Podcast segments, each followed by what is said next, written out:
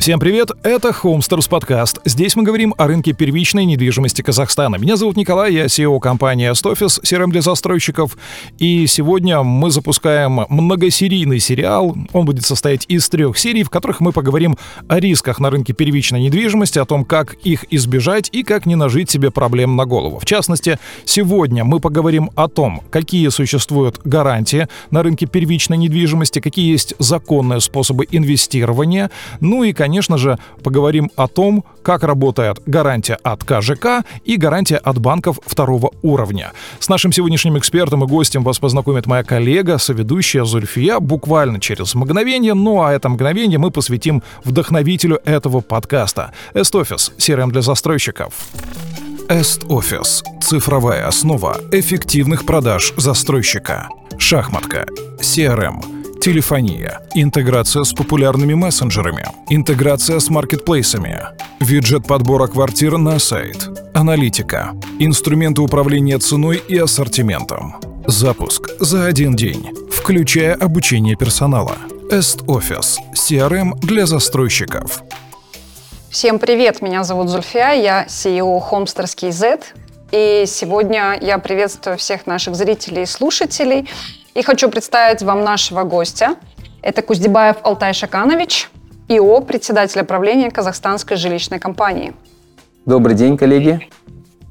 Добрый день. Я предлагаю начать э, с того, что мы обозначим проблемы, которые есть сейчас на рынке, поскольку многие люди хотят сделать инвестицию, купить себе недвижимость на котлованном этапе, но не все люди понимают, какие риски это несет, с чем это может быть связано. Давайте проговорим, какие же есть риски в инвестиции на котлованном этапе, что человек должен понимать, когда он принимает решение об инвестиции в новостройку на котловане. А, ну, на сегодняшний день, конечно, прежде чем инвестировать свои средства в недвижимость на этапе строительства или, как вы сказали, на котловании, важно убедиться, законно ли привлекаются средства а, ваши. У нас есть профильный закон в стране, который защищает интересы а, участников долевого строительства. А, в соответствии с ним у нас есть три разрешенных способа один из них – это гарантия как раз-таки нашей компании, казахстанской жилищной компании или КЖК. А, и разрешение акиматов и участие банка второго уровня, когда банк второго уровня, а, по сути, кредитует э, строительство данного объекта. И очень важно нашим гражданам понимать, есть ли это разрешение, либо это гарантия от КЖК у застройщика, который привлекает и заключает с вами договор. Типовая форма договора, она на сегодня также утверждена соответствующим приказом Министерства национальной экономики. То есть это типовая форма договора, в которой есть защита прав интересов долевых участников. А, и все другие формы договоров, такие как договора бронирования, там, инвестирования, а, договора уступки прав и так далее, и так далее, они все считаются незаконными. Угу и э, в данном случае гражданин э, сталкивается с риском того, что его интересы могут быть нарушены на каком-то этапе. То есть я правильно понимаю, что когда застройщик предлагает вам заключить какой-то договор бронирования или объявляет о старте продаж, покупатель должен запросить у него ряд документов, да? Они выглядят, наверное, как-то стандартно, то есть это договор какой-то. Он должен висеть у застройщика в отделе продаж или он должен предъявляться по требованию? А по требованиям э, гражданина, который заключает данную сделку, он всегда вправе, во-первых, задать вопрос, убедиться, что этот разрешительный документ имеется у застройщика, и, соответственно, есть ряд информационных ресурсов, где гражданин может проверить, есть ли это разрешение или это гарантия. Вот один из них – это вот жилищный портал, о котором мы, наверное, поговорим в ходе сегодняшнего Э, нашего подкаста. Человек видит, коробку построили, это значит, что уже дом же есть. Как ему понять, что э, этого дома нет и его может не быть? Что там еще может быть, какие подводные камни? Чаще всего проблема, э, с которой сталкиваются, к сожалению, большому наши граждане, излишне доверчивые где-то, это то, что их жилье оно не введено. А бывает там несколько вариантов, когда построена коробка, так называемый каркас, и объект стал. То есть закончились оборотные средства, застройщик не может привлекать их по тем или иным причинам. а чаще всего связанных с дешевизной, которая, по сути, не покрывает э, расходы или себестоимость строительства. Второе – это когда привлекаются средства, стоит забор, огражденный земельный участок, который, как правило, уже находится в обременении у банка, либо у других э, кредиторов. И, соответственно, стройка вообще не начинается. Вот. То есть вот несколько таких случаев. То есть основной риск это то, что объект не будет достроен, правильно? Э, совершенно верно. Николай, мы вот, э, наверное, если отслеживать последние даже новости в течение последнего полугодия, мы видим ряд э, в информационном поле публикаций, когда граждане возмущаются, вот в частности в Алма-Ате последний раз дольщики возмущались, у них есть недострой, застройщик по сути, покинул нашу страну, либо находится за где-то там в неизвестном местонахождении его. Но граждане не могут ничего сделать, поскольку у них есть договор, который, по сути, носит гражданско-правовой характер. Что говорит местный исполнительный орган? Он говорит, идите подавайте в суд, либо пишите заявление о том, что это было мошенничество. И их должны признать, как правило, потерпевшей стороной, соответственно, возбудить э, дело и начать это расследование. Самое важное в таком случае закрепить право требования этого гражданина, встать в так называемый реестр там, кредиторов э, или тех граждан, которые потерпели в ходе мошеннических действий, чтобы они были вправе требовать э, от будущего владельца данного актива, э, который будет достраивать. Обычно на практике данных граждан объединяют так называемые жилищно-строительные кооперативы. То есть это такое объединение граждан, с которым можно разговаривать. Потому что у каждого дольщика у него уже свои требования. Застройщик ему обещал там чистовую отделку, застройщик обещал кладовку, кто-то говорил, на паркинг сделаю скидку, если ты купишь еще три, к примеру. Э, тут разные, кто-то говорил, сделаю индивидуальную планировку и так далее, и так далее. Тут очень множество различного рода факторов и требований. Важно гражданам объединиться все-таки, чтобы у них э, было четкое понимание и требования едины, с кем могли бы местные власти или правоохранительные органы работать судебные органы. Угу. Те То есть, когда есть коллективный иск, это как гораздо конструктивнее, чем есть множество индивидуальных исков. Понятно, их на каком-то этапе объединяют в один, как правило, ну и потом идут разбирательства. Это вот э, так называемый ЖСК, да, объединение в ЖСК? А, но, вот вы знаете, здесь, как сказать, здесь наоборот, чтобы решить проблему, их объединяют, как правило. А сама форма жилищно-строительной кооперативы, которая в соответствии с законом о жилищных отношениях нашей страны, она позволяет гражданам, вот 10 человек собрались, провозгласили создание, пошли зарегистрировали ЖСК. То есть это немножечко другое начало, как бы другого кейса совсем. Вот тот кейс, о котором Николай спросил, какие вот риски и что происходит дальше, вот э, это больше связано, когда индивидуальные граждане относят деньги недобросовестным застройщикам. А когда они объединяются в ЖСК, там немножечко другая составляющая. Там, то есть... Но иногда же ЖСК может быть уже в моменте, уже создана, когда только начинается стройка. Совершенно верно. Это другой совсем кейс. Я тоже, если позволите, вам э, о нем расскажу. Наверное, нашим слушателям будет интересно, Конечно. поскольку у нас в стране очень много ЖСК, и они, к сожалению, большому никак не регулируются. Они регулируются законом. А это зачастую становится лазейкой для так называемых недобросовестных э, элементов на рынке строительства жилья. А, напомню, закон гласит, что 10 человек, как я уже сказал, объединяются, регистрируют ЖСК. При этом у них никто не спрашивает, сколько вы хотите квартир построить. В уставе ЖСК, который по закону должен быть зарегистрирован, не указано количество э, квартир не указано наличие земельного участка. Я молчу уже про проект сам, ПСД, проектно-сметную документацию. То есть у них ни эскизного проекта нет будущего дома. Точнее, он есть, когда они начинают убеждать и привлекать так называемых пайщиков. Участник ЖСК – это пайщик. Он угу. подписывает договор э, присоединения и покупки так называемого пая. Э, чаще всего их э, привлекают по этому договору, и что самое важное, этот договор не регистрируется ни в одной информационной системе, он не регистрируется ни нотариусами нашими, то есть это заключается в офисе ЖСК.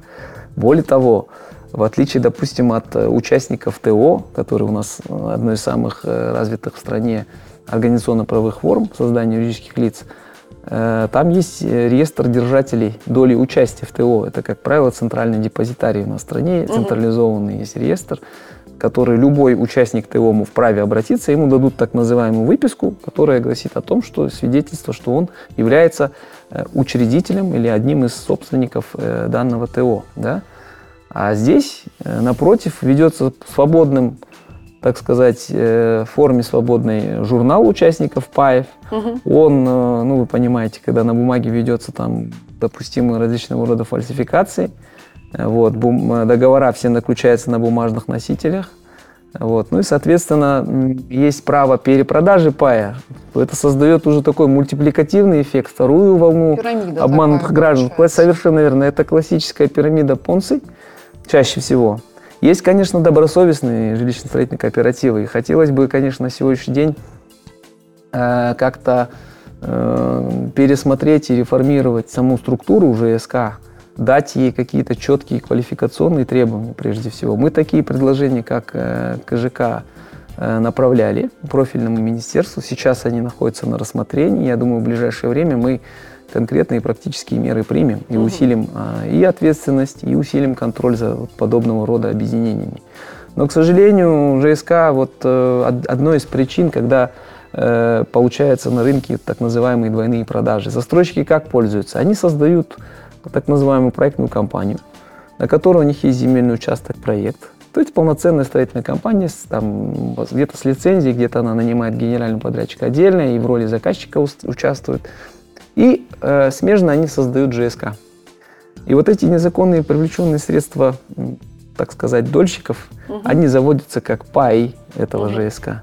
Такие модели у нас есть, и они, практика показывает, достаточно устойчивые с точки зрения э, притязаний контролирующих органов. То есть у вас есть всегда ЖСК, вы скажете, я не нарушаю никакой закон, подрядчик сам строит, ну и, соответственно, ЖСК у этого подрядчика приобретает квартиры и дальше своим пайщикам отдает. У каждого пайщика есть четкий график платежами, да, и вот он по этому графику оплачивает до ввода в эксплуатацию, как правило. И гражданин вносит систематические платежи, э, дальше эти средства оказываются на счетах уже подрядчика, и, соответственно, вводится в эксплуатацию, потом техпаспорт на квартиру угу. передается. Это вот, как бы сказать, такой счастливый конец, хэппи-энд. А бывает, когда дольщиков, участников ЖСК очень много. Это в ряде регионов у нас наблюдается. У нас есть один ЖСК, который э, набрал более 30 тысяч участников. Представляете, 30 тысяч. Э, и аккумулировал порядка 32 35 миллиардов тенге. Это не скроу счета, я так понимаю. Это не скроу счета. личные счета вот э, Просто счет ЖСК, да.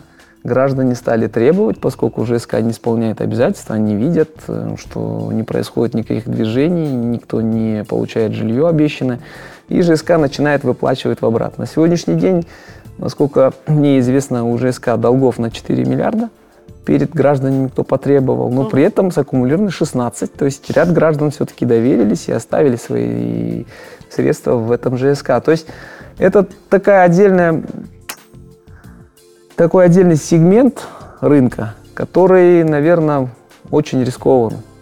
Да, то есть это вот, э, грубо говоря, есть люди, которые инвестируют свои деньги в депозиты, и они гарантированы казахстанским фондом гарантированных депозитов, а здесь вы инвестируете в облигации каких-либо компаний, в долговой инструмент, да. по сути, э, который вроде как должен вам вернуться с гарантированной доходностью. Но если вдруг дефолт произойдет, угу. то вы не получите практически ничего как себя застраховать от рисков, есть ли такая возможность и э, что нужно для этого делать?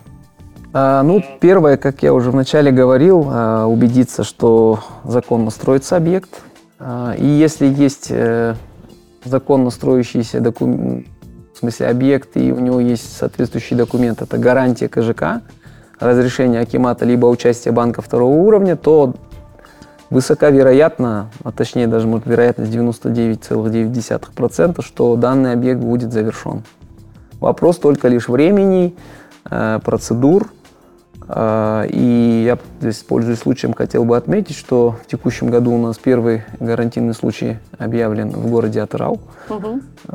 Значит, э, там у нас объект, э, два дома практически подпали под гарантию. Э, в целом там у нас порядка 118 долевых участников. И сейчас как раз компания проводит ряд мероприятий для, для того, чтобы выйти на площадку и уже достроить. Один дом мы полной уверенности завершить в текущем году, второй дом он будет завершен в течение следующего года, в первом полугодии. Я думаю, данные дольщики получат это жилье. Но вот э, во втором доме там минимальное количество дольщиков, поэтому мы им предложение сделали переселиться на равноценное. Но вот э, у граждан есть свои предпочтения, конечно же. Мы это тоже понимаем. А, вот активно сейчас проводим данную работу. И я думаю, что это будет такой кейс, когда мы покажем, что законные э, строящиеся объекты долевого строительства, они, как всегда, завершаются. Угу. То есть дольщики получат те квартиры. И хотел бы отметить, что те дольщики, которые на момент объявления гарантированного случая, они э, зафиксированы по стоимости. То есть себестоимость их квартир, она не пересматривается. Хотя они заключили, допустим, на примере этого объекта, там стоимость у них была 280-290 тысяч тенге. Это объект бизнес-класса в городе Атрау. А на сегодня там цены в аналогичных объектах, они порядка 400 тысяч, там плюс-минус. А, вот, поэтому в любом случае э, люди, кто инвестировал в данный объект, они выходят так называемым апсайдом, то есть с прибылью. Я понимаю, конечно, их возмущение, что застройщик там на 9 месяцев как минимум пролонгировал дату ввода, потому что по закону у них есть такое право, три раза по три месяца. Мы с ним провели максимальную работу, где он может, вот он один дом ввел, а вот э, четыре, три других он не смог. Один мы полностью вывели из-под гарантии, потому что там нет вообще дольщиков, и вот два осталось, мы все усилия сейчас направили на решение этой проблемы. У меня тогда здесь есть вопрос. Э, если рыночная стоимость э, этого объекта уже гораздо выше, чем она была заявлена изначально, да, на уровне котлована, и сейчас, я так понимаю, что стоимость строительства тоже повысилась, э, за счет страховой суммы это покрываться будет? А... То есть не будет ли большой какой-то минус для КЖК спасать такие проекты, грубо говоря? Во-первых, э, мы четко посмотрели финансовую модель по данному проекту. А, вот здесь надо отметить, что вообще сама суть долевого строительства, она же и заключается в том, чтобы инвестировать на этапе котлована, котлована угу. то есть на этапе строительства, и выйти, грубо говоря, после ввода в эксплуатацию. Чаще всего наши граждане, то, что у нас фондовый рынок э, недостаточно развит и нет других инструментов, куда можно инвестировать помимо альтернативы банковским депозитам, то они инвестируют в недвижимость. Мы это ну, видим. Самая, да, самая понятная модель, да? Да, это, это всегда, как сказать, э, то, куда можно вложить свои деньги, и никакая инфляция там или какие-то шоки, они там, грубо говоря, там не сильно продисконтируют там ваши сбережения. Э, хотя были случаи, конечно, во время кризиса 8-9 мы видели, когда недвижимость падала угу. больше и 50%. Вот. Но практика показывает, рынок все-таки вырос. Если за последние три года посмотреть, то э, рост составил более 60%. Вот. Поэтому здесь мы подходим достаточно прагматично с точки зрения возвратности наших средств. То есть КЖК, когда заходит и решает э, э гарантийный случай, то мы выделяем средства на условиях срочности, платности, возвратности. Э, данные средства подконтрольны э, нам, то есть расходную часть мы полностью контролируем. Более того, у нас активируется автоматически опция доверительного управления данной компанией, то есть она приходит под операционный менеджмент э, КЖК. Э, соответственно, мы проводим все мероприятия. Недавно мы завершили аудит собственными силами. У нас наша группа сотрудников порядка нескольких недель аудировали деятельность данной компании. А, мы можем с уверенностью сказать, что а, ни одна тенге не была расходована нецелевым образом. В этом и заключается преимущество как раз-таки, а, когда объект э, подконтролен либо КЖК, либо банку второго уровня в случае его участия, или там имеет разрешение Акимата – все-таки там есть независимая инжиниринговая компания, которая контролирует расходную часть, контролирует целевое использование, контролирует фактически выполненные объемы строительства. Это очень важно в, строительной, э, в строительном проекте. И здесь мы с полной уверенностью говорим о том, что все те средства, которые застройщик привлекал, они направлены целевым образом. Для нас это самое главное, потому что э, все-таки если деньги расходованы не целевым образом, а это в случае с ЖСК или в случае с незаконно привлеченными средствами, они же никем не контролируются, верно ну, да. же? Соответственно, у застройщика есть полная свобода распоряжения данными э, деньгами. Вот. В данном случае не так. То есть у нас есть эм, достаточно э, необходимая доля свободных площадей, которые э, будут реализованы нами на рыночных условиях. И э, мы ожидаем, что наши средства полностью будут возвращены. Более того, в компании останется прибыль после этого. Угу. То есть акционер компании, тот, который не справился по тем или иным причинам, не будем говорить по каким, угу. он остается с прибылью. Угу. То есть в данном случае вопрос стоит так, что все-таки э, объекты из числа разрешенных и предусмотренных законом, они менее подвержены риску того, что будет недостаток каких-то финансовых ресурсов. В случае с банком второго уровня наверняка тоже будет интересно нашим слушателям, как там обстоят дела. Угу. То на сегодняшний день э, закон предусматривает так называемый escrow счет. Э, если посмотреть по статистике вообще в целом и разрешение акиматов, и участие банка, и гарантии КЖК, то там, значит, э, ситуация следующая. То есть порядка 60% на сегодняшний день объектов законно строящихся, они используют банковский механизм. Угу. Это говорит о том, что мы как КЖК э, не монополист данной отрасли, именно в долевом э, строительстве, в сегменте, коим нам, нас, наверное, могут считать, или многие, наверное, э, слушатели наши или застройщики считают, что мы монополисты, хотя нет, вот 60% угу. это полностью рыночный механизм, когда строительные компании идут в банк, получают кредитную угу. линию, ну и, соответственно, привлекают деньги дольщиков. В данном случае деньги дольщиков отправляются на escrow счет. По закону э, средства полностью защищены. Угу. То есть э, никакие там э, платежные требования, поручения, так называемые ПТП, или какие-то другие, скажем так, инкассовые распоряжения, они не э, не смогут дебетовать данный счет. Угу. Все, это, эти средства защищены. А если происходит дефолт застройщика, и он э, э, вовремя не сдает объект в эксплуатацию, после даже трех пролонгаций, то банк второго уровня обязан вернуть эти средства с эскроу счета дольщика. Угу. Вот. А другой вопрос, э, там на них не начисляются ну средства, да, как на депозит. Да, то есть, грубо конечно. говоря, вы тело получаете своего взноса гарантированно. А банк уже в регрессном порядке выставляет данные требования застройщику и, соответственно, проводит мероприятие аналогично нашим мероприятиям, поиск нового партнера, который на рыночных условиях достроит данный дом. И потом банк путем реализации в открытый рынок возвращает средства там в паритете какой-то угу. там, наверное, будет между ними соглашение о разделении дохода, что-то подобное и достраивает. Угу. Э, к счастью, таких кейсов тоже на сегодняшний день нет, потому что мы знаем, как наши банки второго уровня внимательно следят за освоением средств. То есть они это, наверное, умеют э, делать э, лучше, чем кто-либо другой. Ну и КЖК, разумеется, тоже здесь не сильно отличается. Поэтому мы ведем пристальный контроль за целевым расходованием этих денег. Это очень важно. Это вот то, чем мы принципиально отличаемся от компаний, которые обещают очень много нашим гражданам, к сожалению, не справляются. Смотрите, если механизмы примерно одинаковые, то в чем разница? Почему застройщик, например, должен выбрать казахстанскую жилищную компанию, а не банк второго уровня? Ну, здесь есть ряд, наверное, преимуществ. Смотрите, вот если говорить о банке второго уровня, там важно понимать, э, через какой канал идет реализация. Если данный банк выступает провайдером ипотеки э, для этого же объекта, то хорошо, застройщик идет, он одновременно получает ипотечный канал и может там э, предлагать уже комплексное решение э, для покупателя. В случае с гарантией КЖК у нас э, в группе холдинга Байтерек есть дочерний банк, это от БС банк, всем известный. Это наши партнеры. И все объекты, которые мы гарантируем, они охотно кредитуют, то есть открывают ипотечный канал. Ну да, а, сейчас такая получается хорошая связка. Есть гарантия КЖК, есть ипотека от Басыбанка. Совершенно верно.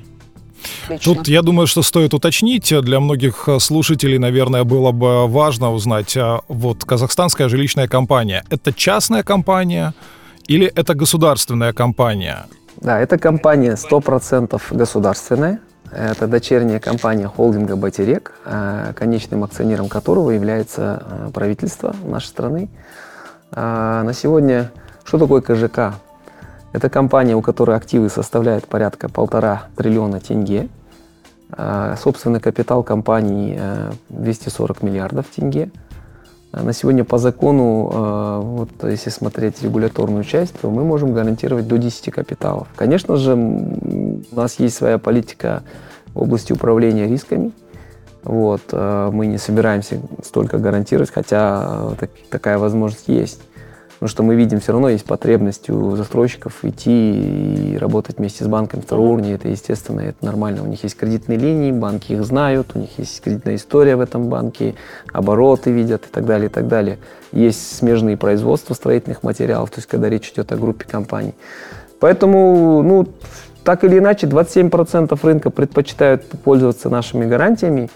Мы здесь тоже эм, не стоим на месте, проводим системную работу. С начала прошлого года, точнее текущего года, мы в дважды сократили э, перечень необходимых документов. С июня прошлого года мы запустили онлайн-заявку.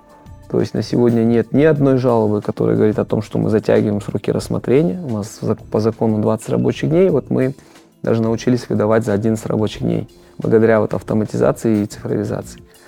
Вот. Поэтому э, гарантия КЖК – это прежде всего наш собственный капитал – вот на примере города Атрау там э, условно э, сумма, которая необходима для завершения строительства, порядка двух э, с половиной миллиардов тенге. Угу. Вот, поэтому для нас э, данной суммой полностью, то есть мы комфортны, и у нас есть э, соответствующая ликвидность для того, чтобы данный гарантийный случай покрыть полностью.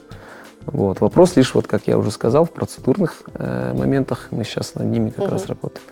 Поэтому э, граждане, которые инвестируют в квартиры на этапе строительства, по которым есть наша гарантия, во всяком случае могут быть уверены, что данные квартиры они получат. Что касается банка, они получат свои деньги, как я уже сказал. А вот когда речь идет о разрешении местного исполнительного органа, то есть Акимата, там э, есть специфика, такой нюанс – что э, открывается окно продаж на этапе строительства только после возведения каркаса. А это порядка да? 70-80% угу. от стоимости сметной да. объекта. Поэтому это, скажем так, наиболее капиталоемкий э, способ. Э, по нему идут практика показывает в основном крупные девелоперы, у которых есть собственный капитал или там, там и так далее, инвестора какие-то там. Вот, поэтому, э, ну, имеется в виду акционеры, да? Угу. Вот, поэтому здесь э, важно вот, вот это иметь в виду, да. Это была первая часть нашего разговора с исполняющим обязанности председателя правления казахстанской жилищной компании Куздебаевым Алтаем Шакановичем. Во второй части мы детально поговорим о том, как застройщику попасть под гарантию КЖК, что это ему дает, как это работает. Ну а в третьей части мы поговорим о том, какие для вас, простых покупателей, есть инструменты, с помощью которых вы можете убедиться, что инвестиция в тот или иной ЖК законна. Так что, чтобы не пропустить следующие выпуски, обязательно подпишитесь на канал на YouTube. Если вы смотрите на YouTube, подпишитесь на подкаст-площадках Apple Podcast, Google Podcast, Spotify. Ну и будем благодарны, если вы оставите лайк под этим видео и его прокомментируете. Это позволит распространить это видео и показать его как можно большему количеству людей. Что ж, до скорых встреч. Пока-пока.